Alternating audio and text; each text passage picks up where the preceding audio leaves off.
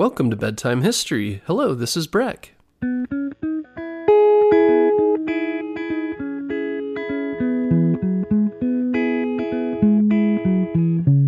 Guess what, parents? Bedtime History is now available on Story Button. Story Button is the easiest way to listen to our show without using screen devices like your phone or a tablet.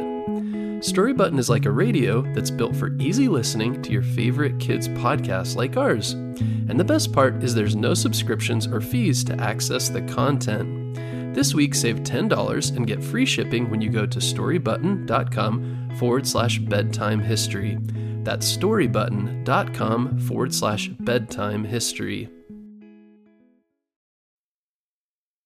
Shoutouts to our newest Patreon donors Eliza and Eleanor from Brooklyn, New York, and Celeste and Kate from Victoria, Australia. If you'd like to donate to Bedtime History, go to our website, bedtimehistorystories.com, to donate via Patreon. Donors also get access to our entire 140 episode catalog of shout out free, pitch free episodes. No extra stuff, just the stories you enjoy. Now, onto our episode. Imagine you are inside a music hall. The room is dark, and a stage light is projecting down onto a red curtain. As you sit looking at the stage, a drum beat starts up. It's loud and fast, and has a rhythm and blues beat. Next, you hear an electric guitar start in with some rocking chords. Finally, the curtain bursts open, and a man in a blue suit whips around and grabs the microphone. He starts singing the lyrics to one of the most famous rock and roll songs in history.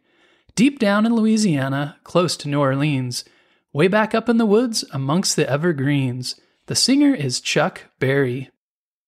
Chuck Berry was one of the most famous rock and roll performers in music history. He's known for his upbeat songs, including Johnny B. Goode and Maybellene. Chuck's music was so good that it had an influence on many future musicians. He was even given the nickname the father of rock and roll. But how did Chuck Berry become such a good musician and songwriter? Chuck Berry was born in 1926 in St. Louis, Missouri. His name when he was born was Charles Edward Anderson Berry, but everyone started calling him Chuck. Chuck's parents, Martha and Henry Berry, were the grandchildren of enslaved people, which means they used to be slaves. Martha and Henry were some of the many African Americans who moved from the southern United States to St. Louis to look for work during World War I. Martha was one of the few black women of that time to go to college and earn a degree. Henry was a carpenter, which means someone who builds things out of wood. Henry was also a deacon or pastor at a local Baptist church. When Chuck was born, St. Louis was a very segregated city. Segregated means that black and white people lived apart in different neighborhoods from each other. Chuck grew up in a neighborhood in northern St. Louis that was mainly where middle class black people lived. Middle class means the group of people in society that aren't rich but also aren't poor. The neighborhood was so segregated that Chuck had never actually met a white person in real life until he was three years old. Chuck grew up in a big family with six children. He was one of the youngest, and he enjoyed being part of a lively crew of kids. He had a lot of interests and hobbies as a kid, he liked helping with his dad's carpentry work and learned how to take photographs with his uncle, who was a professional photographer. He also showed an early interest in music and was quite talented. Talented means to have a special ability or gift. Chuck began singing in his church choir when he was only six years old.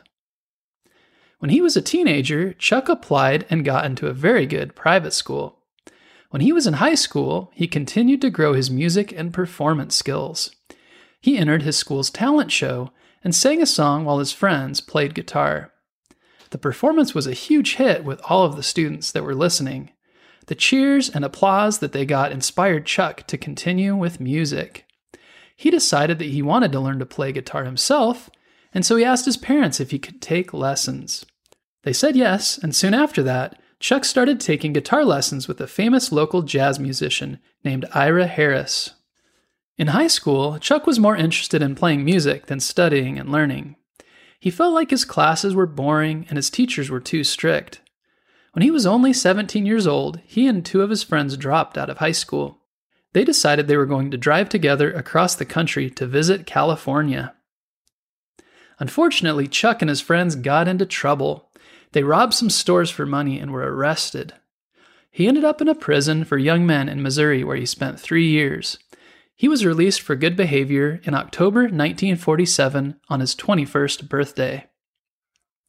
Chuck's parents picked him up and he headed back home to St. Louis to live with them. He got a job working at his dad's construction business. He helped him build things and also worked part time as a photographer and part time as a janitor at a local car making factory. In 1948, when Chuck was 22 years old, he married Themetta Suggs, whose nickname was Toddy. Chuck and Toddy were happy together and had four children. Chuck also started playing guitar again. In 1951, when he was 25, his old school classmate, Tommy Stevens, asked him to join his band. Chuck said yes, and he started playing in the band in the evenings. Chuck was very lively on stage, and people liked the way he sang, danced, and played music.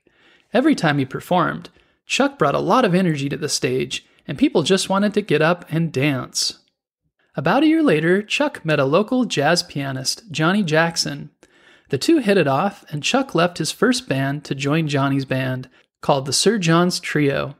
The group played at a fancy black nightclub in East St. Louis. Chuck started writing some of his own songs around this time. He knew that if he wanted to make it big, he was going to have to come up with his own material. He started taking road trips to Chicago. Chicago was the main city that black music was recorded in back then. Chuck went up trying to meet with record executives or business people in the hopes that one of them would want to make a contract to buy his music.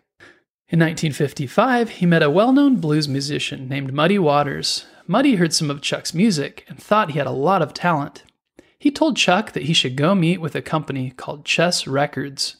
Chuck met with the businessmen at Chess Records and recorded a new song and played it for them. The song was called Maybellene, which is now a very famous rock and roll song. The Chess businessmen loved the song and signed a contract with Chuck. They helped the song get played on the radio stations, and within a couple of months, Maybellene was one of the top songs in the country. Maybellene was a mix of a bunch of different types of music. Because this was the first time that anyone had ever recorded this blend of sounds together, many people who study music history believe that Maybellene is the first true rock and roll song. Chuck continued to write many famous rock and roll songs that you may have heard, including Roll Over Beethoven, Johnny B. Goode, and Sweet Little Sixteen.